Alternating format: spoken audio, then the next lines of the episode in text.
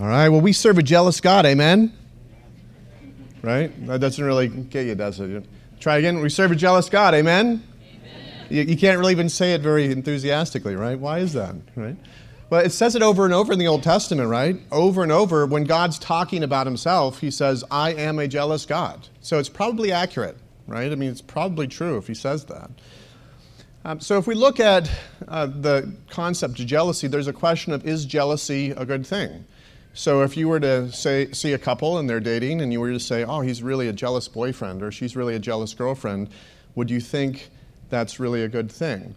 The other, the other question I would wonder um, if you were to think about measuring, when you look through the Old Testament, from time to time, God will send an angel of some sort and he will have a measuring rod or a measuring string and he'll spread it out and he'll be measuring things, right? So I wonder how we feel if God were to say, I'm getting ready to measure Lynchburg.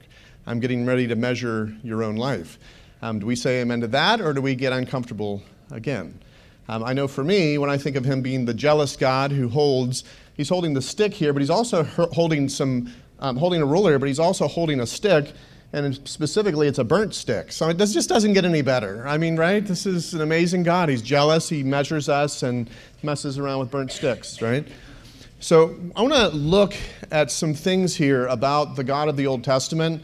I've, I've been a little bit concerned because as I've been working with younger folks, I'm finding more and more people who are not reading the Old Testament that are rejecting the God of the Old Testament, and they're rejecting the God of the New Testament because they have a pretty good idea that it's probably the same God as the Old Testament, but they don't quite understand the Old Testament well enough to know what they're rejecting. Um, I want to redeem a little bit about the God of the Old Testament, who is the God of the New Testament, and I want to help us a little bit to redeem some worship as well, specifically one worship song as we get there. Um, this, is a, this is a chart you'll see over and over here as we work through it. I want to focus in primarily. This is the Old Testament in uh, Bible order or chronological order, how the things happened. We're going to be focusing specifically on this time period here. We have the 70 year exile, that's the 70 years that they were outside of the land, and then you have the time period after that. So the prophets writing during the time of the exile, we call those exilic prophets. And they're easy to remember because notice they're Daniel and Ezekiel. They both end in I-E-L. Sort of reminds you maybe of Isle there, but you know misspelled a little bit. But Daniel and Ezekiel, they both end in I-E-L. That's all the exilic prophets. So if you want to memorize all the exilic prophets, Daniel, Ezekiel, and you're done. All right? So if you want to know the post-exilic prophets, they're just Haggai, Zechariah, Malachi. If you want to memorize the pre-exilic prophets, good luck, it's everything else, and just, it's everything else, all right? So just memorize those five, and then you'll know. So when we're, we're jumping into Zechariah here, and uh, we had a sermon just a couple weeks ago about repentance um, that Jim gave, and that just covered uh, chapter 1, 1 through 5, and we're getting into this first little portion here. I'll blow it up a little bit, still doesn't help, but a little bit. Um, and we're getting into eight visions. And this is where things get weird. If they weren't weird already in Zechariah, we jump into these visions. And I'm not going to be able to explain everything about these visions, but I want to talk specifically about the character and nature of this jealous God. I want to talk a bit about him measuring, and I want to talk a little bit about sticks. And as we do this, we're going to redeem worship along the way. So there's some misconceptions about God's jealousy. We tend to take that which our parents exemplified and transfer it over to the Lord, it just inevitably happens. And often, if you have an issue with the Lord, you have an issue with your parents, and vice versa. And we see this time and time again as we're trying to pray through things with people, is their viewpoint on their parent transfers over to God. And the same thing here with your marital relationships. There's analogies all throughout Scripture about marriage, uh, bringing that as though we're the bride of Christ, or um, you know, the idea of unfaithful wife to, to the Lord. There's all these analogies throughout Scripture, and um, that often comes into play. We start to think more about God being this harsh parent and God being like this unreasonable husband and wife. And some, for some reason, too, I think we have a little bit of merit to think this way because Scripture makes parallels that make us think in this direction. The analogies point somewhat in this direction. So I don't think we're too far off to think that maybe this is what God is like, right? There's, but there's some misconceptions in this. So, the song Reckless Love, I'm not going to survey to see who loves Reckless Love and who doesn't love Reckless Love. This is actually a very controversial song. Some people roll right into it, they love it, it's amazing, it's about God relentlessly pursuing you. Um, but it doesn't say relentless love, it says reckless love, which is kind of problematic because if you're all powerful, all loving, you can't be reckless, really. I mean, it's, you can't be. And if you are, it would be reckless to be reckless. It wouldn't be good to be reckless here. I understand there's some poetry going on here at the same time, but at the same time, I kind of think that to some degree, if I can get my clicker to work again, this is reckless songwriting, all right? And reckless worship when we sing the reckless songwriting. But those of us who've been in church long enough have found workarounds in order to be able to sing and worship using these kinds of songs. Um, so we'll, I'll teach you a little bit about that. How do we work around a song that potentially has some problematic theology? And by the way, part of the reason why this theology could get worse is based upon your view of God. If you already have a view of this jealous God that's like this boyfriend that beats you up all the time, then when you get to this point, singing a song about how reckless he is is just going to make it worse, right? Think about the 99 sheep he leaves. I mean, if he's being reckless here, like he's leaving 99 of the sheep to go after the one, right? And if you're singing the song about the one sheep that he's going after, really, there's a 99 one to, to 1% odds that you're not in that, right? He leaves the 99 for the one, right? And what if the one is Israel and you're some Gentile, you know, because he loves the Jews, right? He doesn't love you so much over here. And if you've had this bad experience all your life and you're like, the Lord has abandoned me, uh, well, of course, you leave the one, 99 to go for the one here, recklessly abandoning all of us. Where were you when this thing happened in my life, right? Now, maybe I'm reading too much into this. Maybe you guys don't get all stirred up about the song. Maybe it's just the theologians that are like, that is theologically problematic, and the more emotional people ride the wave of the song and it's cool. I don't know. But I know there's a problem here with this song. There's some issues with this song. But we're going to sing it later today by my request. I, it can be redeemed. All right. All right, so today, I want to look at the text about God's jealousy here. So if you'll pull up the Zechariah passage, we're still in Zechariah chapter 1. We're gonna we're gonna kind of skim through because we got three chapters we're working through here, so we can't go too fast. Uh, too, through the, we can't go you know slowly through this passage. But if you look at chapter one, starting down in verse eight, it talks about these horsemen that are out. And again, horsemen. What in the world? Like anytime horsemen comes, this can't be good, right? So now we had horsemen on top of the jealous God with the ruler. All right. But the horsemen are scouting around, and it's really an interesting situation because there's this angel there, and it says the angel of the Lord, which seems to mean that this is God or Jesus here. We can't talk too much about that yet. But the idea here is there's an angel, and he actually starts to intercede for the people. And he says, How long, Lord, are you going to be uh, not, what's the word there? He said, talks about See, how long, Lord hosts, will you withhold mercy from Jerusalem and the cities of Judah, Judea that you've been angry with these 70 years? So he's an angry, jealous God with a stick, with horsemen. It, like I said, it just gets worse. So with this, you have this angel, though, seeming to be the nice guy, saying, Hey, I'm just going to intercede here a little bit and ask the question It's been like 70 years that you've been angry. Are you about over this? And the Lord gives back this very gentle, peaceful answer to the angel. And so the angel says, Okay, I think I can share that. I can share this gentle, peaceful answer. And, and by the way, you see this in a vision. There's, this isn't like a play a movie kind of vision. This is an interaction here. When we're talking about visions in Scripture, a lot of the time, they're actually conversations with multiple people. And so, as we continue on, um, so the angel was speaking with me, said, Proclaim, the Lord of hosts says, um, I am extremely jealous for Jerusalem and Zion. I am fiercely angry with the nations that are at ease, for I was a little angry, and they made it worse. Therefore, this is what the Lord says In mercy, I have returned to Jerusalem. My house will be rebuilt within it. This is the de- declaration of the Lord of hosts. So, when we're look, looking at God's jealousy, it's balanced with that graciousness, that gracious answer that was sort of unexpected here. And one of the things that we're told is that it leads him to protect and defend us. So remember, Israel, they've now been um, in the wilderness here for 70 years, and I mean, in, the, in uh, Babylon for 70 years, and it was for 490 years they didn't follow the law. Remember, there was this uh, Sabbath day you're supposed to have every seven days, and then every seven years you're supposed to take a Sabbath year. Well, they didn't do that 490 times. So essentially, they've racked up 70 Sabbaths that they not just owe the Lord, but they owe the land because they've been taking all the resources out of the land when they should have let it rest. And so the Lord finally says, All right, you've broken my law, you're ruining the promised land, I'm kicking you out of the promised land so it can rest for those 70 years that you owe me and you owe the land. But what's going to happen here is when they're in captivity, Babylon mistreats them. And so the Lord says, I was a little angry with you about this, but Babylon made it worse. And so one, sometimes what happens is we're in a bad situation and then other stuff starts ta- stacking on top of it. And we start to think like yeah okay maybe i was in sin. Maybe i did something wrong. But now this happens and then this happens and then this happens. And then after a while you start thinking lord how long are you going to punish me for this?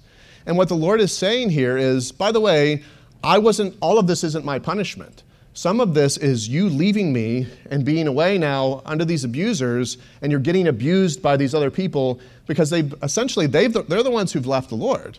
They got kicked out of the house, but they were the ones that were cheating. And so when you look at what's going on here, the Lord still is their defender, still protecting them, even though they are the ones who were unfaithful. So when we look at God's jealousy here, there's something that's balanced with graciousness and comfort. We're told the anger of the Lord does not accomplish, uh, the anger of man does not accomplish the righteousness of God. So I wonder if God's jealousy is a bit different than man and women's jealousy here as well. So there seems to be something different here. When we look at this word in Hebrew, I'll zoom in on this, but the word jealousy here actually can be translated several different ways. And when we look, we're looking primarily in the New American Standard Version.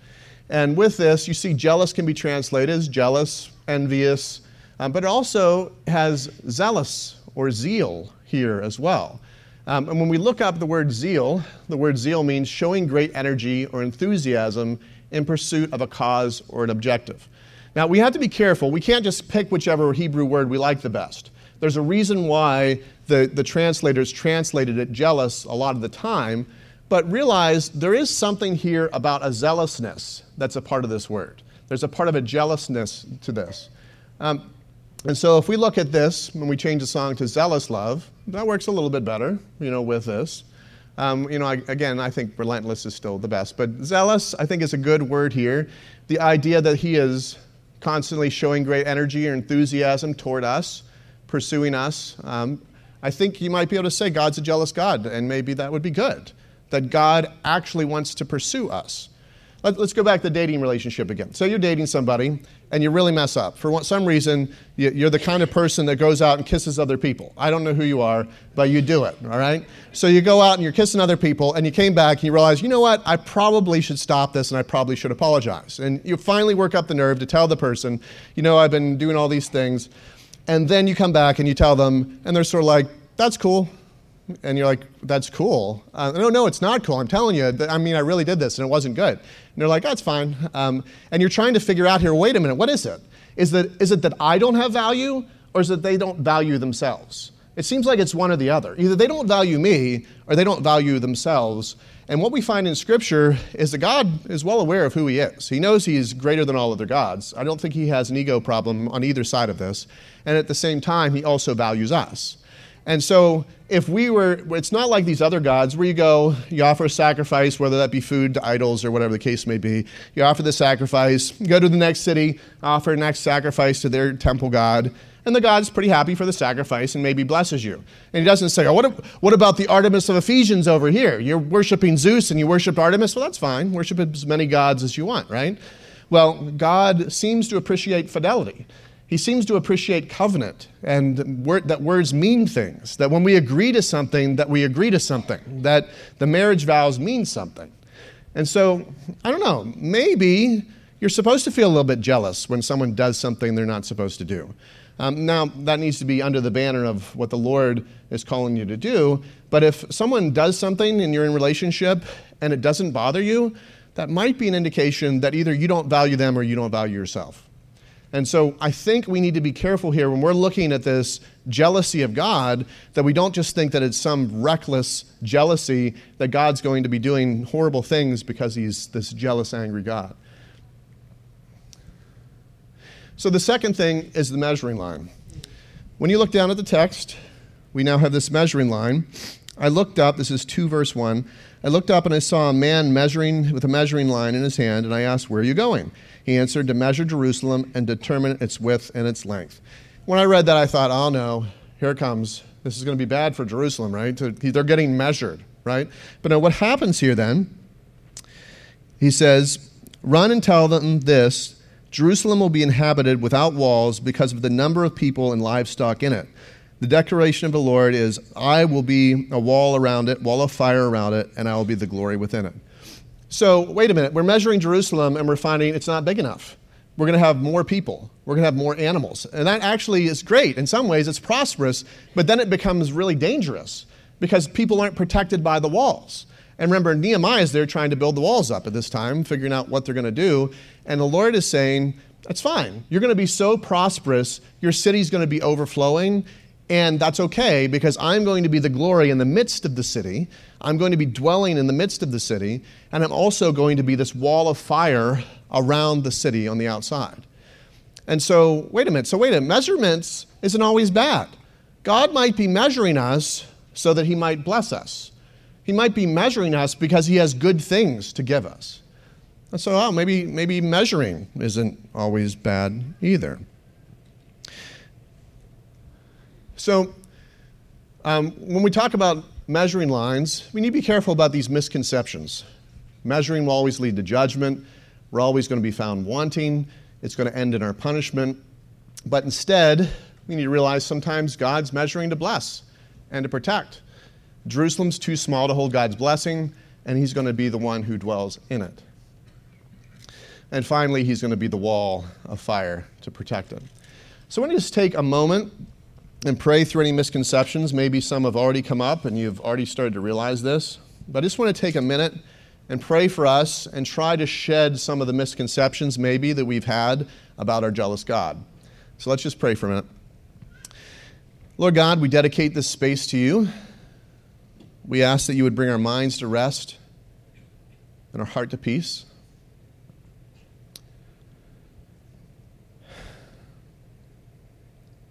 And Lord, we ask, would you help us to see? Are we among those that view you as being harsh and unreasonable? Would you search each one of us? Would you help us to see if we've misunderstood your jealousy? We've misunderstood your measuring. Would you search us and see do we believe that you are here to protect us? Would you help us to see do we believe that you want us to prosper and be blessed? Would you show us how have you blessed us, each one? Would you bring that to our minds? Would you help us to see, Lord, what are some of the biggest blessings you've given us in this life? Would you bring those to our heart and mind in a way we can receive?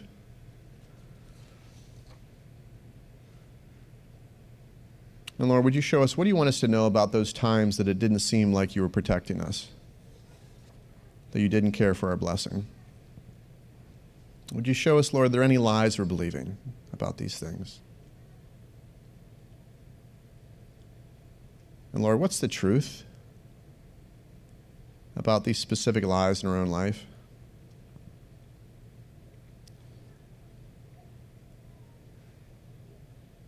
If you're willing, just let go of that lie and receive the truth.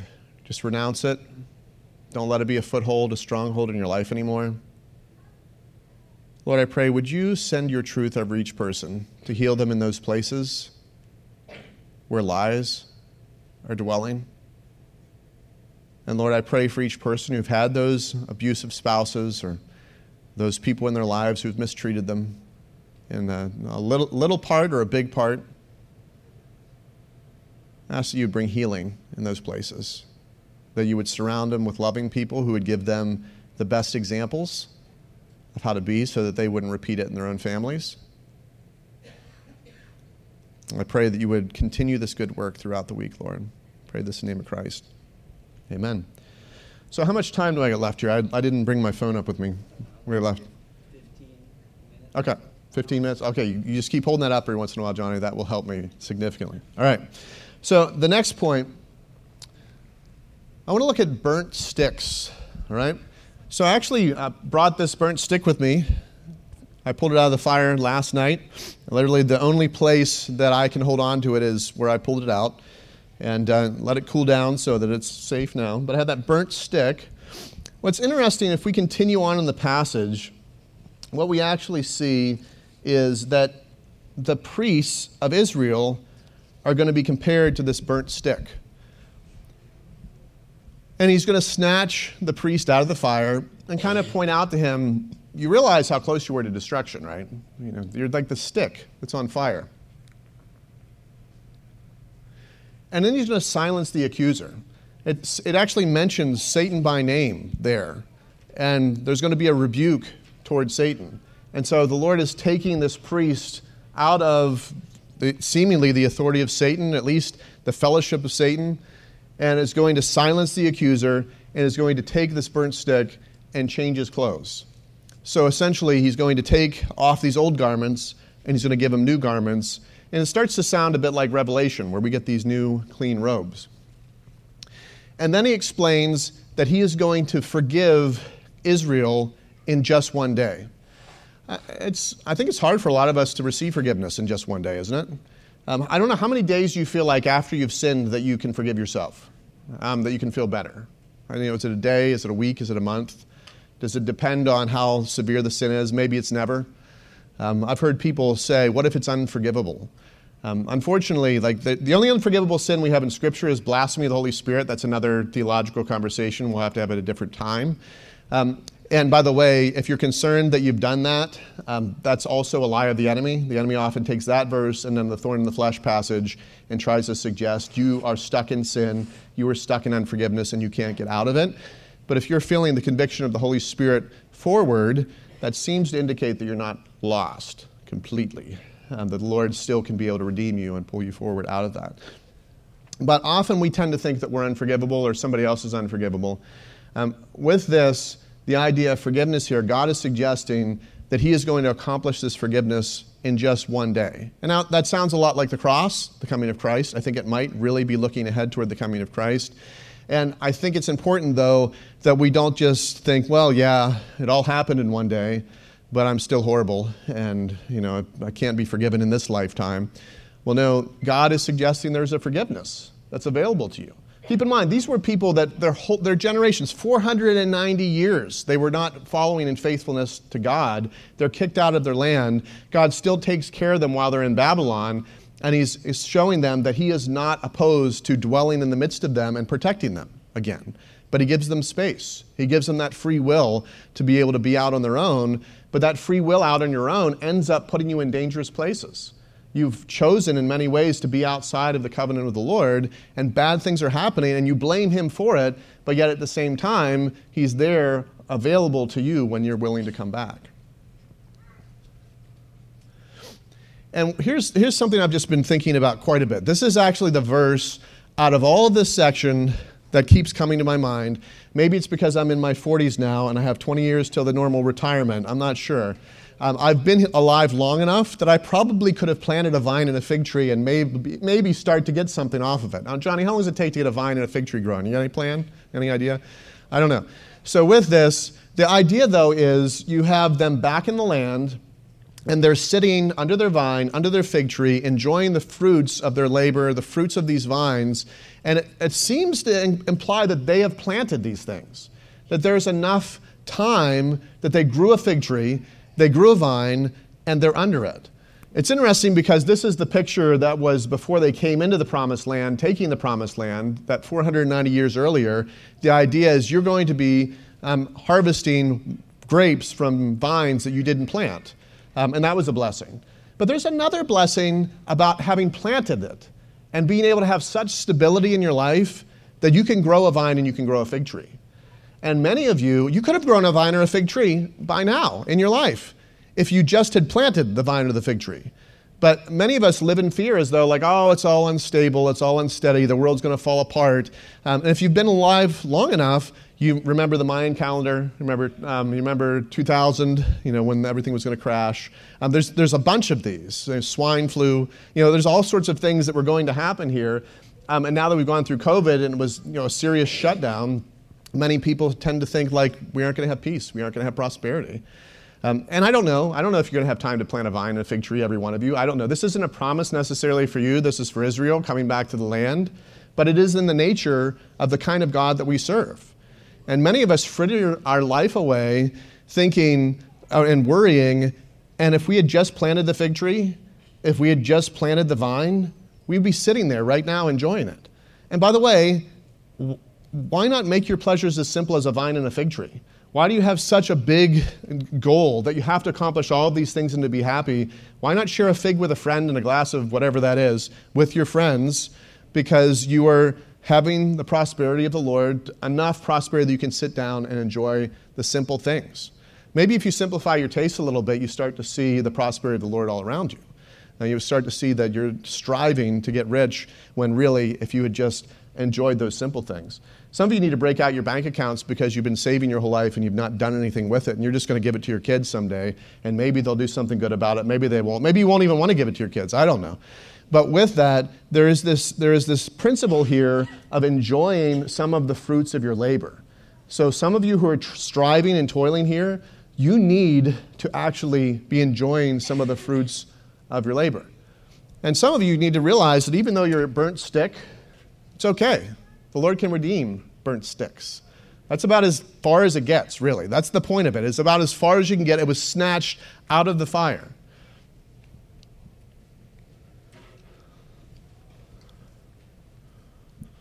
But he also talks about a branch. Now, over here, I have a log, excuse me, I have a log, and out of it I have a branch growing out of the log. What's different about a branch and a stick? They, are kind of the same, sort of, right? Now, a branch in the fire versus a, sti- uh, I mean, a stick in the fire versus a branch, what, what's the difference between the two, really? When does a branch become a stick? When it's cut off, right? Um, and when it comes to Israel, they were almost entirely cut off. They looked like they were dead. But the idea is that God has this righteous remnant.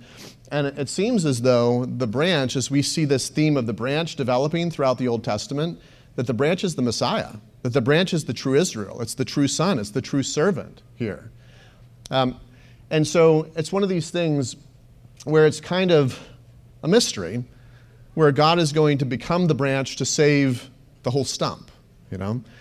Um, and so I, this is, I think, an amazing picture of just when you think everything is cut off, and you're over here, you're the stick. You're not even on the log anymore. You're the stick in the fire, but the branch is still your hope. And it's it, the, the, analogies, I think, do parallel a bit when Jesus talks about I'm the vine, you're the branches, and so on. And so sometimes you are the branch, and sometimes he's the vine, and our analogies don't, aren't always perfectly lined up. But there is this sense in which we have this hope of the branch saving the sticks.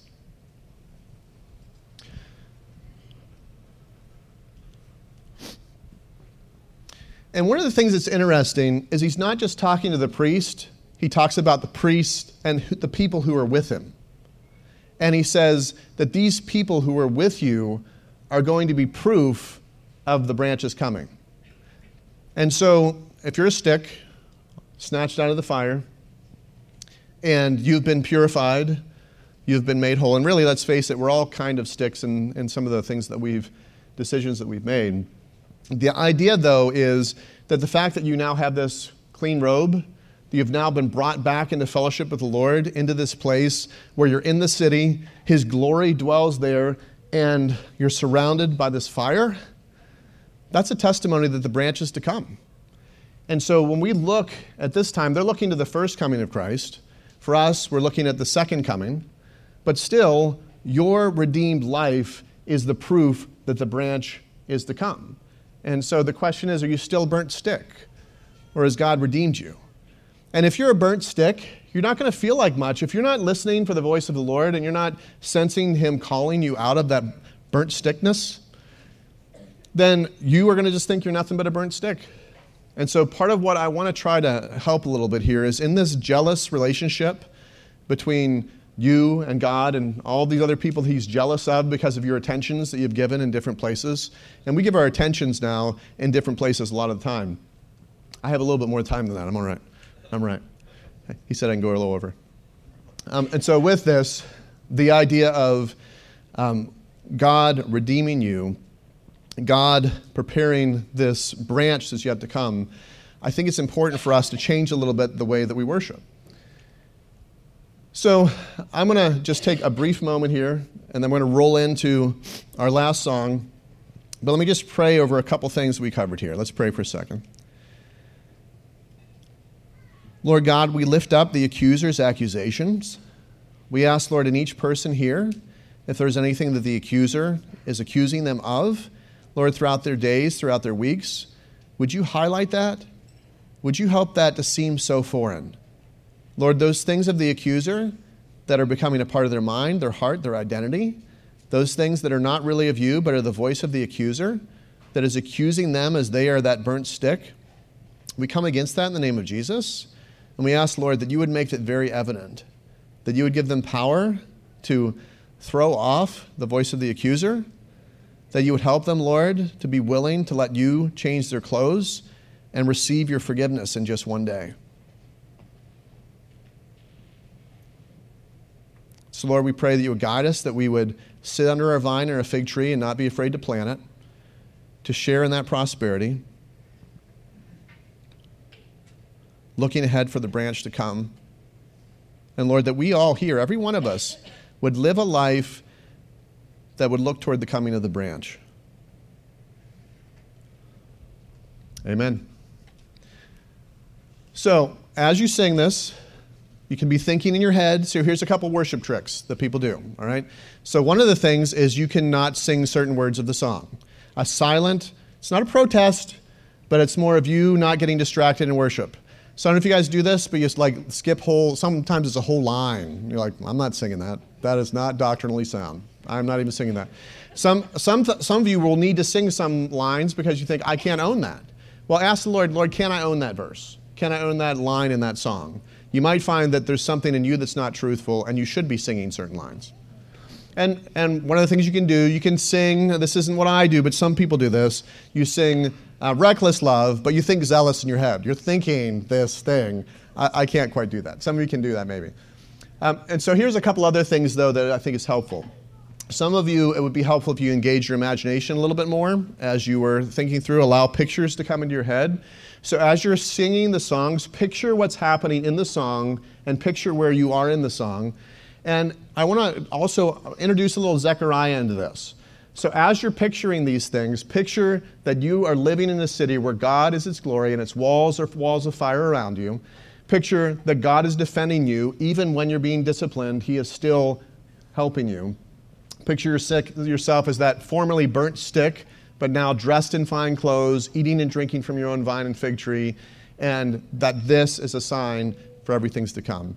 So, bring this into this song Take out whatever's not good in this song and bring in these things as you picture this and pray through it. All right, thanks, guys.